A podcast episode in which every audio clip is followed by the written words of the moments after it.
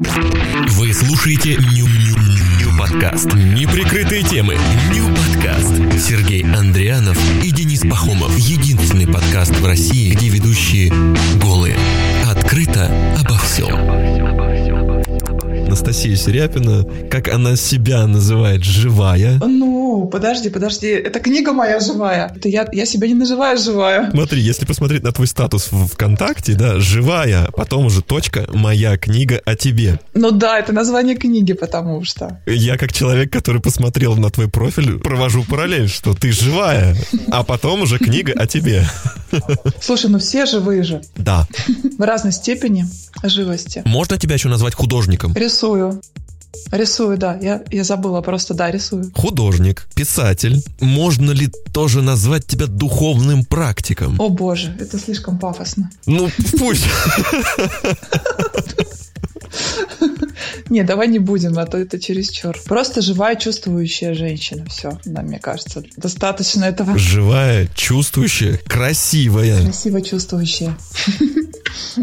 Женщина. Причем женщина в глубоком понимании женщина. Это вот мне непонятно, но тебе, видимо, виднее.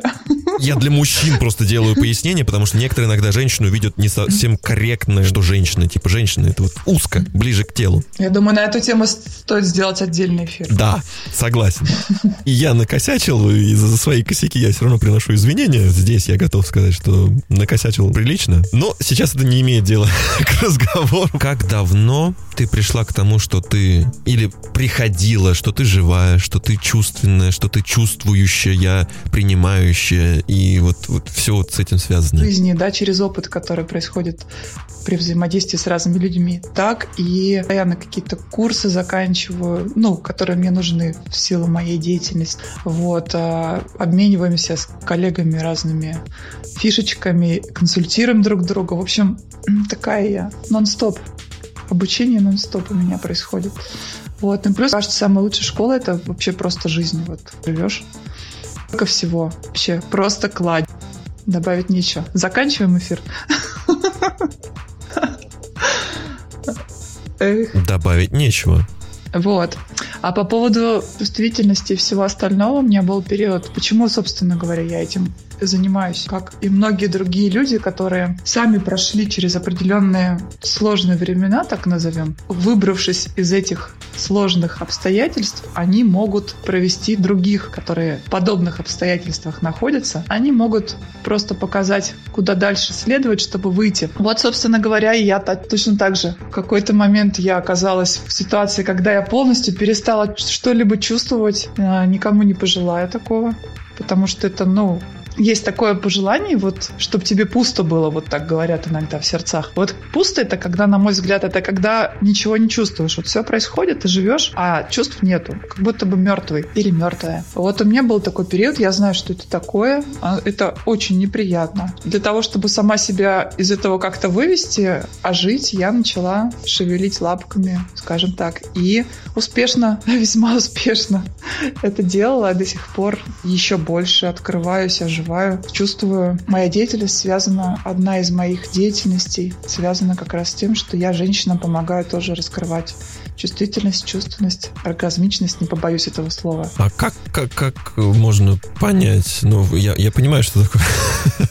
А, а, а я понимаю, что такое женская оргазмичность. Ну, вот, да, то есть, что, что это? Как, как это?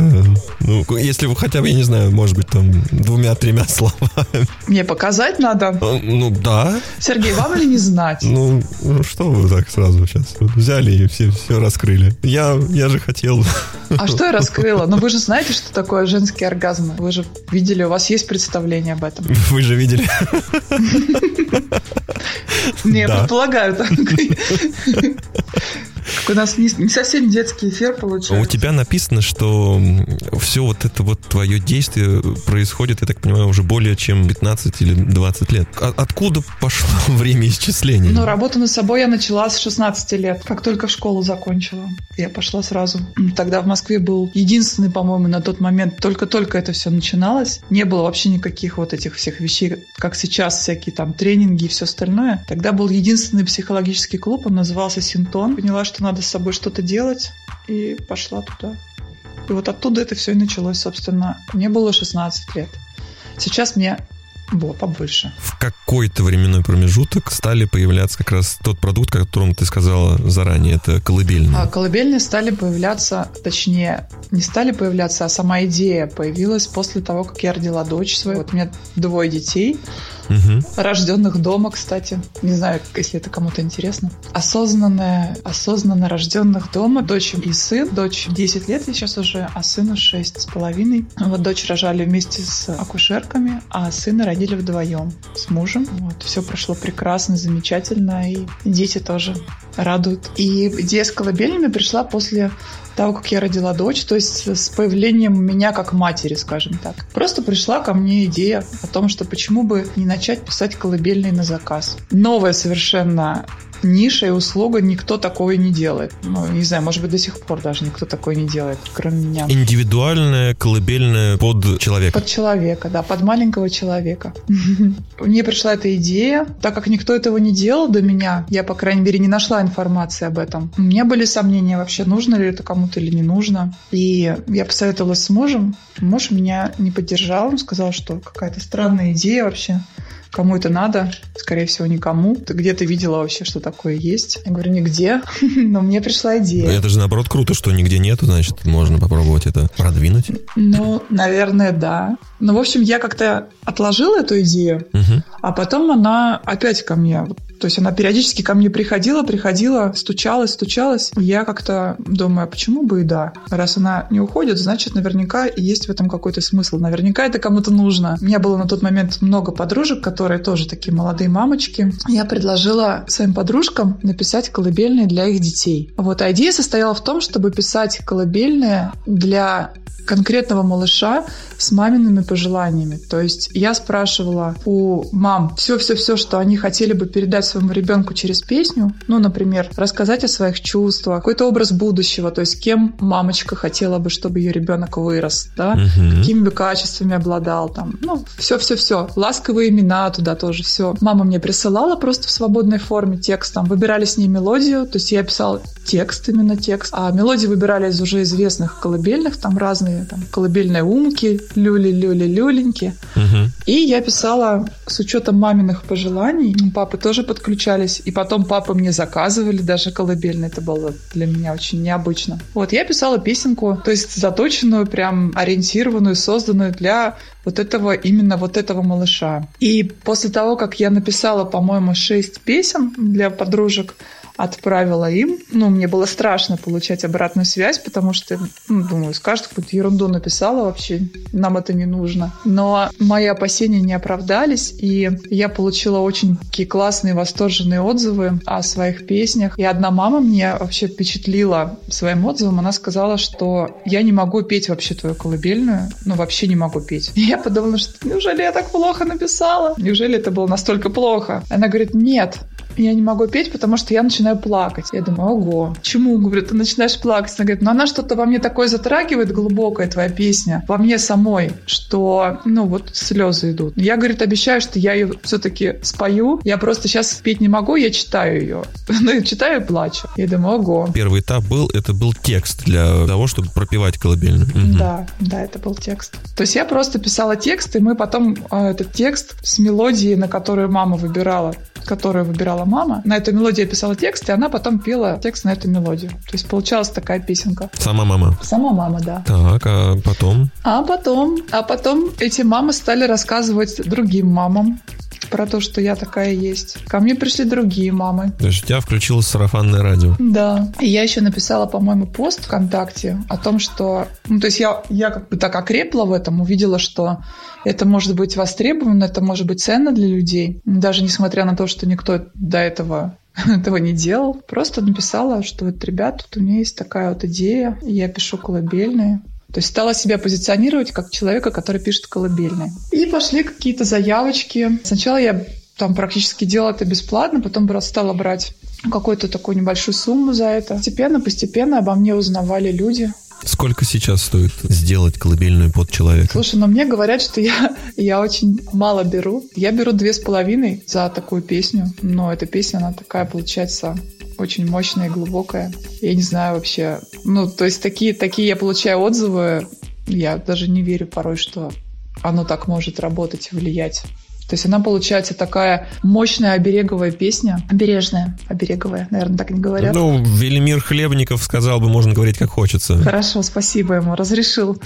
Я вообще не собиралась этим заниматься. Даже представить себе не могла, что я буду это делать. Ну, никогда не могла подумать об этом. Потом стала исследовать тему колыбельных, даже записала, меня пригласили в проект э, там на тему засыпания был, был проект, где автор этого проекта собирал, собирал разных специалистов, которые ну, были каждый в своей области. И вот меня позвали туда как специалиста по колыбельным. Я записывала обучающее такое видео на тему колыбельных и очень много для этого курса готовилась и исследовала вообще тему влияния колыбельных и много всего узнала. У меня есть такая обширная информация о колыбельных вообще в целом. Я прошла еще такое мероприятие, которое называется «Добаюкивание». Это такое авторское мероприятие. Виктория Веркиева его придумала из Казани. Такая интересная очень женщина-психолог. Там дают возможность человеку побыть вот таким младенцем в колыбельке. И вот когда я была этим младенцем в колыбельке, и женщина, которая исполняла роль моей мамы, пела мне какую-то песню, я ощутила, что на каком-то прям вот уровне клеточном, наверное, даже. Вот эта вибрация, которую мама поет ребенку, она прям проникает и создает такое ощущение базовой безопасности у ребенка. То есть я прям это ощутила на себе. То есть просто вибрация голоса и мамино присутствие создает такое ощущение, да? А если в эту вибрацию еще заложены чувства и посыл для конкретного малыша, то эффект в разы, ну, в разы, в разы, в разы больше становится. И эта песня, она становится таким вот, ну, тоже сейчас пафосно, наверное, скажу, да? Но каким-то таким своеобразным кодом, такой рубашкой, вот как говорят, родился в рубашке. Таким каким-то вот маминым благословением, наверное, так я бы сказала. Вот. И это все прописывается на каком-то очень-очень глубоком уровне. Человек растет потом, и все у него складывается. Где можно, например, ознакомиться вот. с твоими работами или найти как-то контакт с тобой? У меня есть э, аккаунт в Инстаграм э, «Волшебная песенка» через нижнее подчеркивание. Волшебное нижнее подчеркивание песенка. Mm-hmm. Плюс есть группа ВКонтакте там можно послушать. В Инстаграм можно почитать тексты, uh-huh. в ВКонтакте можно послушать. Плюс еще есть такой прекрасный дуэт «Небо-дом» называется. Два мужчины, которые записали на несколько моих текстов мелодии, и в сети тоже можно найти. Колыбельная для дочки от папы, uh-huh. например. И я так понимаю, что еще можно напрямую у тебя спросить, посмотреть, пощупать. Да, да, да. Анастасия да. Серяпина. Искать тебя ВКонтакте и в других социальных сетях. Колыбельные на заказ. Колыбельные на заказ. Это где? В, в журнале «Из рук в руки», да? А, в Гугле. Набрать колыбельный на заказ. В Гугле. Все. Колыбельный на заказ. Колыбельная Анастасии Серяпиной. Как давно ты стала активно привлекать социальные сети в свою деятельность? Ну, вообще, вообще прям совсем-совсем активно, мне кажется, всего лишь год назад. Прям совсем-совсем активно. А что на тебя повлияло? Но мне захотелось расширяться и продвигать э, больше женскую тему. Ну, тема с колыбельными, она тоже не перестает быть актуальной, потому что ну, до сих пор ко мне приходят люди и спрашивают, и заказывают. Известная блогер меня упомянула в сторис, я писала для ее малышки колыбельные, у меня просто обрушился директ от заказов, каких-то приятных слов, потому что люди, ну, много писали мне всего хорошего. Я поняла, что до сих пор эта тема актуальна, то есть я как бы ее немножечко подзадвинула, скажем так, потому что у меня у самой на первый план вышли, вышла тема работы с женщинами, с мамами, то есть. Вот. Но, тем не менее, она остается актуальной по сей день. И книжку мою спрашивают постоянно тоже. Книжки у меня в печатном варианте уже все разобрали. Когда будет следующая партия? Я думаю, что следующая партия будет тогда, когда я допишу ту книгу, которую пишу сейчас, которую мы начинали в начале, которая называется «Живая». Есть ли, может быть, планы или предположения, когда книга будет дописана? Я думаю, что в ближайшие два месяца. Месяц, полтора, два, вот так. Угу. А где можно было найти твою печатную книгу? Как она распространялась? У меня было два тиража. Но вообще, интересно, как появилась книга? Откуда она взялась. Конечно. Я, я же тоже не планировала. я не планировала. И я вообще даже, ну, вот та деятельность, которой я занимаюсь, я вообще не планировала ее. То, что я буду этим заниматься. Оно само произошло. Когда женщина живая, она слушает себя, она следует просто тому движению, которое внутри идет. Я, может быть, тоже как-то непонятно или пафосно говорю. Но вот у меня так происходит. Но это когда тебе не хочется, например, заниматься финансовым менеджментом, а хочется писать колыбельный, потому что тебе пришла такая идея. А не попробовать бы мне? Попробовала, людям понравилось. О, здорово. Может быть, угу. дальше раскрывать, развивать это? Супер, давай, давай.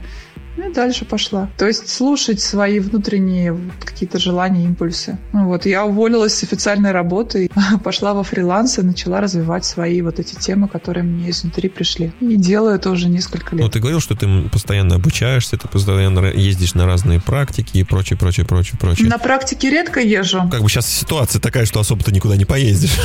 Да, даже не в ситуации дело. Ну, согласна, да, ситуация такая, да. Бывает ли такое, что можно перекосить и полностью, например, уйти в, в одно и потерять, ну, я не знаю, потерять реальность. Но если у тебя есть дети, то тебе сложно куда-то отлететь. Быстро приземлят, да. Мама, хочу кушать, приземляет сразу. У тебя на странице совсем недавно был написан интересный пост про бомжа. Я не думаю, что слушателям понятно будет, о чем мы говорим, потому что они не читали этот пост. А чтобы они как раз поняли, они должны прийти к тебе на страницу, например, ВКонтакте, Анастасия Серяпина, прочитать пост, и тогда все станет понятно. Ну да, логично. Хорошо, значит, э, к социальным сетям ты пришла, это помогает тебе масштабироваться, это помогает тебе расти. Я просто э, только через соцсети могу сейчас звучать, а соцсети это как такая площадка, где я могу быть слышной, видимой большому числу людей. Но если бы можно было как-то по-другому, я бы с удовольствием это делала, но я пока не знаю, как по-другому. А что тебе нравится больше, онлайн встречи или все-таки живое общение? Конечно, я люблю живое, потому что при живом общении можно еще задействовать другие органы восприятия, например, тактильные. Угу. То есть можно обнять человека, подойти, да. При таком общении онлайн можно обнимать только на расстоянии. Угу. Представляя, как я это делаю, это тоже работает. Но я вообще телесный сама по себе человек поэтому мне нравится трогать людей. А по поводу книги, какое-то время я писала колыбельные писала, писала, писала на заказ. А потом ко мне стали поступать вопросы, а можно ли купить вашу книгу? Я отвечала, что у меня нет никакой книги. А люди не понимали меня и говорили, ну, пожалуйста, расскажите, где ваша книга продается. Я говорю, ребята, у меня нет книги. Они говорят, ну как это нет? Должна же быть книга ваша.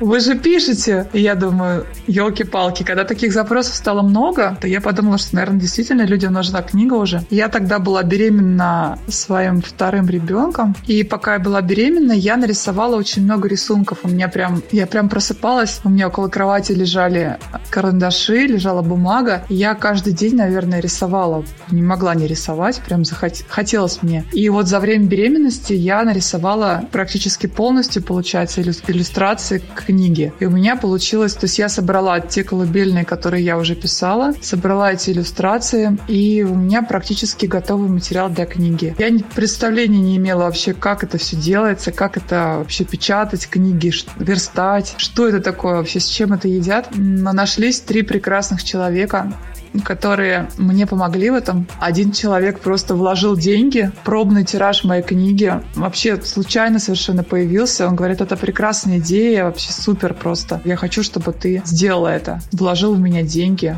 абсолютно безвозмездно. Другой человек приехал, сверстал мне за день всю книгу. Нашли типографию и сами вот напечатали тысячный тираж. Это было очень здорово. Это, кстати, подтверждение твоих же слов, да, то есть когда ты входишь вот в поток, да, и делаешь из потока то ресурс появляется автоматически, в принципе, можно так сказать. Ну да. А по поводу распространения книги, так как я вообще никому неизвестный автор, да? Ну почему никому неизвестный автор? Ну что вот так, Анастасия? Ну, была тогда никому неизвестным автором. Сейчас я уже известный автор, а тогда я была неизвестным автором. Хорошо. Я сделала один пост ВКонтакте, где написала, что у меня вот вышла такая книга, сделала парочку или тройку скриншотов с рисунками, с текстами, выложила. Посыпались сообщения о том, что как это это здорово, как, какие прекрасные тексты, какие глубокие, там нас так затрагивает, мы плачем, там это, это прям самое сердце. Я бы хотела, чтобы такое пела моя мама мне в детстве или там мой папа. Где можно купить вашу книгу? И мне стали писать из регионов, из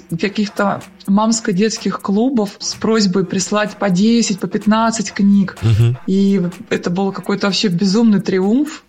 Мне кажется, с этого объявления я продала половину тиража наверное, своих книг. Просто рассылала их в регионы, там заказывали. Потом просто стала искать какие-то маленькие магазинчики, так как у меня не было ИП, я не могла сотрудничать с э, крупными магазинами. Угу. Стала искать маленькие магазинчики, такие вот зожевские, скажем. И у меня стали брать на реализацию книжечки. И таким образом я вот первый тираж, потом второй тираж, тоже тысячный, напечатала, дополнила. На второй тираж у меня уже пришло издательство. Есть такое издательство «Философская книга» в Москве. И у них целая сеть магазинчиков, где они реализуют продукцию. И вот они меня к себе взяли и прям очень мне хорошо помогли реализоваться. Мне кажется, вот эта твоя история, история с твоей книгой, история с колыбельными, да, и вообще продвижение и становление тебя не только в офлайне, да, как хорошего автора, как э, хорошую маму, женщину и прочее. Колоссальный кейс, да, и инструкция к применению для людей, которые сейчас себя ищут, копаются и, например, опускают руки,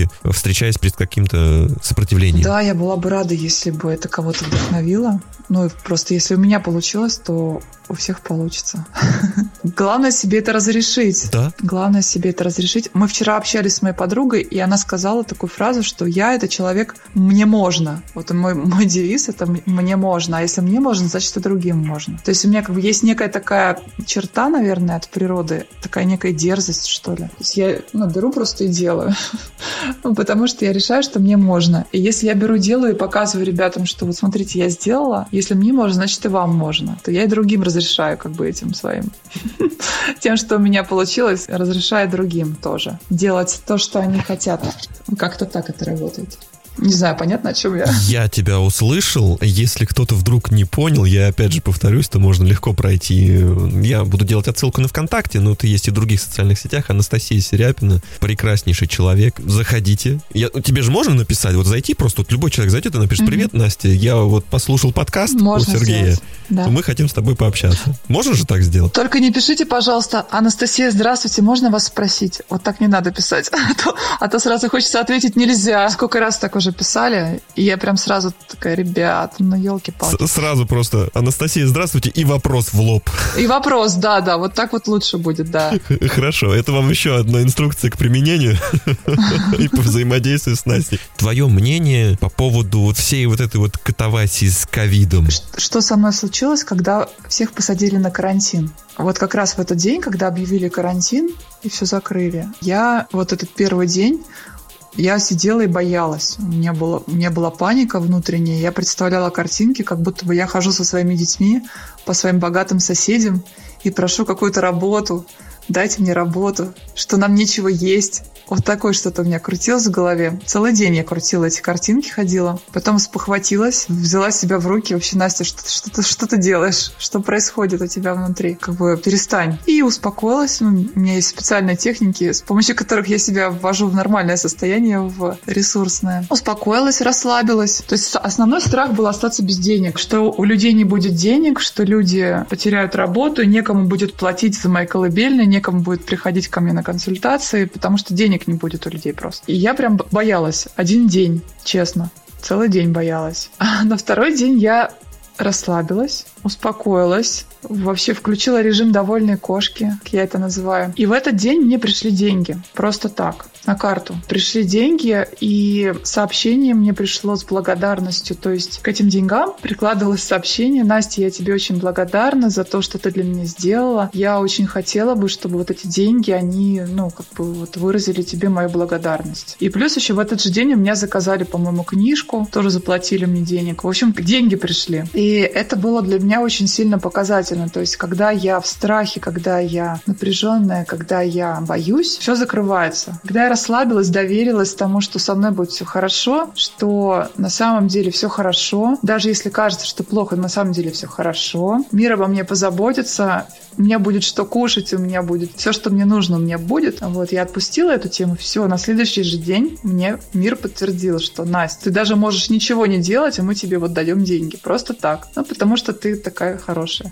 Я тогда еще раз повторюсь, дорогие друзья, чтобы проверить, насколько Анастасия хорошая, вы можете всегда перейти на страницу ВКонтакте Анастасии Серяпина и пообщаться с ней лично, и вы поймете, насколько человек светлый, добрый, хороший, как она себе говорит, как я говорю, что она хорошая. Ну, а дальше? Слушай, ну это условно. Условно. Хороший, плохой. Я бываю очень плохая на самом деле. Я могу ругаться матом, я могу посылать нахер. Да, да. И это нормально. Ну, это нормально. Могу, могу да.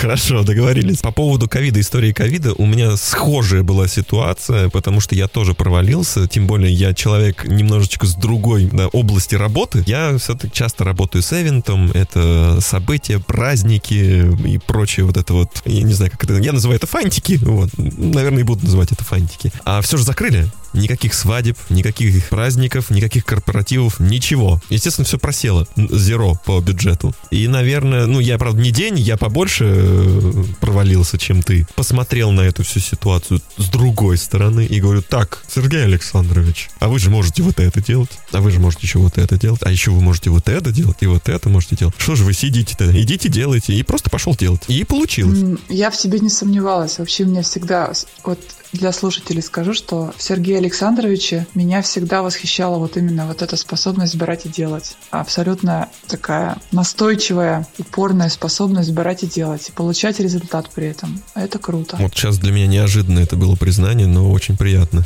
Mm-hmm. Вернемся к вопросу с тем, что реальность все-таки наступила. Да? Сейчас опять э, там все ждут вторую волну, ждут, что всех людей опять закроют, что тучи сгущаются, и всем будет еще хуже. Я понял, что ты сейчас уже в позиции, как ты называешь про кошечку там? Но это просто такая приним, принимающая позиция. Она, она знаешь какая? Я сейчас попробую ее описать. Это, то есть это не пассивная позиция, когда ты лапки сложила и такая лежишь. Это не пассивная позиция. Это позиция, когда ты перестаешь создавать вокруг себя вот это излишнее беспокойство и страх. И так как излишнее беспокойство и страх, они не дают увидеть э, выходы и ясные решения. И не дают вообще ну, миру о вас позаботиться, потому что этим страхом вы как бы, ну, закрываетесь, что ли. Вот как-то так я это вижу. А когда этого страха нет, и когда вы уверены в том, что, ну, кусок хлеба-то у меня всегда будет, и детей я в своих ну хотя бы хлеб у меня будет, сто процентов, то проще, легче, легче.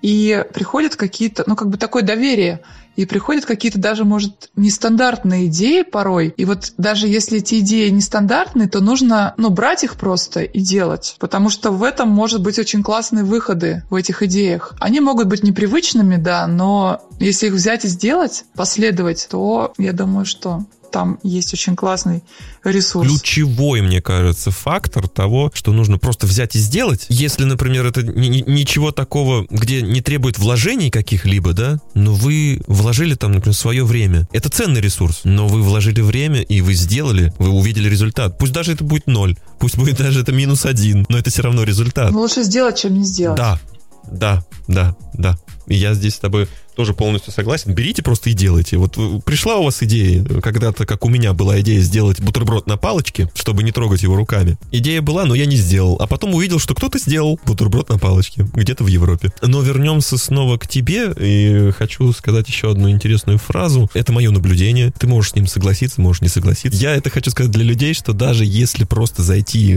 там, наверное, в любую твою социальную сеть, где есть фотография с тобой, и просто посмотреть тебе в глаза, то уже можно получить от тебя приятный какой-то посыл. Как это работает? А знаешь, как это работает, наверное?